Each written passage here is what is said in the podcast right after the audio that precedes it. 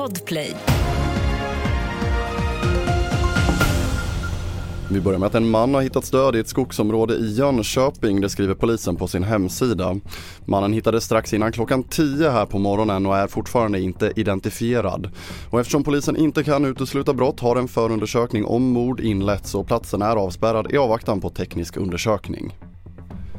Vi fortsätter med att Hamas avfärdar de israeliska uppgifterna att gruppen skulle ha planerat en attack mot Israels ambassad i Stockholm.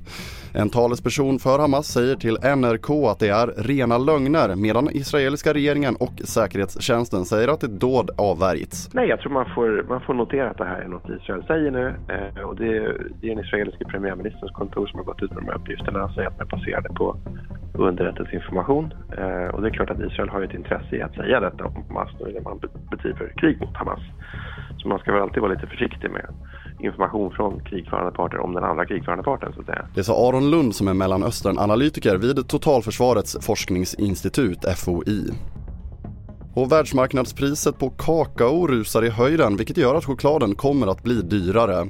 Flera orsaker ligger bakom den här stora ökningen. Ovanligt små lager av kakao och dessutom det tredje året i rad med dålig skörd gör att priset går upp.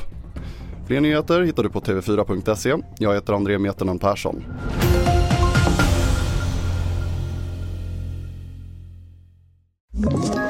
Ett poddtips från Podplay. I fallen jag aldrig glömmer djupdyker Hasse Aro i arbetet bakom några av Sveriges mest uppseendeväckande brottsutredningar. Går vi in med hemlig telefonavlyssning och, och då upplever vi att vi får en total förändring av hans beteende. Vad är det som händer nu? Vem är det som läcker? Och så säger han att jag är kriminell, jag har varit kriminell i hela mitt liv men att mörda ett barn, där går min gräns.